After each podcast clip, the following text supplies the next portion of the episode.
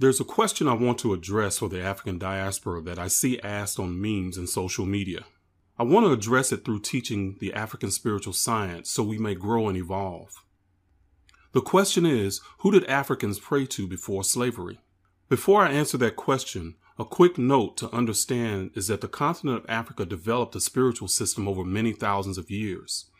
A deeper look into the spiritual systems around the continent will show you that many of them had the same ideas conceptually, but called them different names. The same as we do today with God and Allah. What we know as borders and countries in Africa didn't exist until the Berlin Conference in 1884. The Kemetic system that most of us are familiar with is the one I will be referencing and is one of the most recent ancient African spiritual systems. Their system we know the best because they left it in stone. Again, the question is, who did Africans pray to before slavery? The quick answer is this. They didn't pray to anyone because they knew they were gods. The question itself presumes the idea that ancient Africans were religious who worshiped, prayed, and thought as we do today. In modern times, our thought processes and paradigm have a completely religious bias. We must reorient our thinking from religion to spirituality. The ancient Africans had a completely different but holistic paradigm based on spiritual science principles. Before I move forward, I want to make sure we're on the same page, so I need to define and explain the difference between religion and spirituality. I also want to express that I'm speaking about how these ideas are practiced in our daily lives and not necessarily a strict book interpretation. First, religion. Religion is something that you're taught. In the case of the Christian religion, it's based on a set of doctrines and dogma that one must accept and follow in order to belong to the religion. Second, spirituality. For the ancient Africans before slavery, they would say that spirituality is what we're born with. It's recognizing that you are a soul in a human body. It's being in touch with your own divine self. It's your natural state. Spirituality is ancient is based on ideas that you are a unique aspect of the creator with a unique spiritual and life experience. I know from experience as a Christian, we were taught that religion and spirituality are the same thing. They're not. The idea of a unique spiritual experience was a theological threat to Christianity. Eliminating that threat of individuality is an aspect of religion to this day. Christian fathers essentially despiritualized the ancient teachings. In the ancient African paradigm, the real you is the ka, or soul, not the, not the physical body. For them, the ka emerged from the source of creation. Two major points to understand here. Number one is a ka, or soul, is what ancient Africans viewed themselves as, not the physical body. They were eternal beings in a transitory form as a physical body. Number two, the Ka formed the physical body. The Ka is eternal and has many physical incarnations for a reason I will touch on later. The Ka was created from the stuff of the netter of netters or God, and the Ka created the physical body from itself. I know the idea that God didn't directly create everyone may be difficult for some but I'm expressing African spiritual science, not religious doctrines. That was their paradigm. It was different than how we are taught in religion.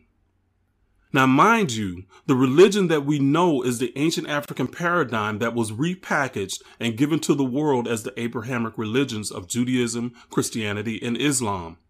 So now that you have a foundation of the African spiritual paradigm and its contrast to our modern religious paradigm, let's get to the question. Who did the Africans pray to before slavery? So here's the answer. Ancient Africans before slavery knew there was one God that created everything in existence from itself. It would be analogous to God being an ocean, with the ocean being symbolic of the entirety of existence. They thought that as a Ka, you are a drop in that ocean. As a ka, you are the same stuff as the ocean, just not the same magnitude. Sticking with the analogy of the ocean, as Christians, we're taught to believe that as drops, we're different from the ocean. It's an absurd notion when you analyze it that way.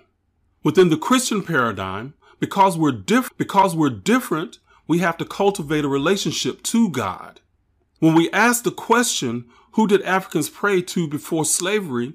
It's with the mentality given to us through slavery that we even approach the idea. Again, it presumes the ancient Africans thought religiously as we do today. They had a different, holistic, and more empowering paradigm. Sticking with the ocean analogy, ancient Africans didn't pray to the ocean. They recognized that they were aspects of the ocean and it was in themselves. They would say that the ocean is a multitude of drops. That's logical, right? That's the ancient African spiritual science concept. The ancient Africans before slavery, understanding that they were drops or gods and goddesses, would seek to express and harness the power of the ocean already within and through their God self. The aspect of the God self they termed the higher Ka. Through a religious paradigm, we have been taught to pray to something outside ourselves, believing that we're separate from God and need to cultivate a favorable relationship with God. The ancient Africans taught that as an eternal Ka, you are on a journey to recognize your own divinity or God self. Expressing yourself as a Ka in flesh through many incarnations is one way that the higher Ka learns and emerges as a God self. As a human being, you simply work daily to strengthen your awareness of the connection to your higher Ka for guidance. Knowing they were a Ka, the ancient Africans didn't pray to something.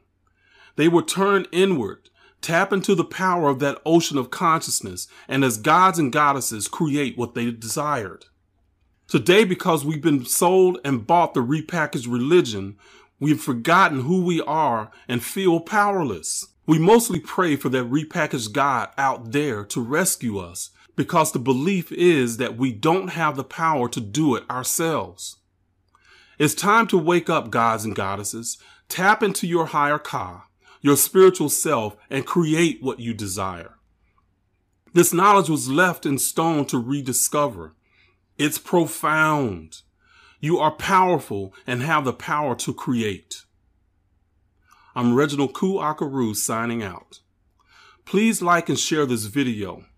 If you're interested in connecting to your higher Ka and developing more spiritual knowledge beyond religion, you can click on the link below in the video description and go over to my website, www.kemeticcenteredliving.com, where I have many articles and e-courses that will show you how to connect with your higher Ka and develop your God self.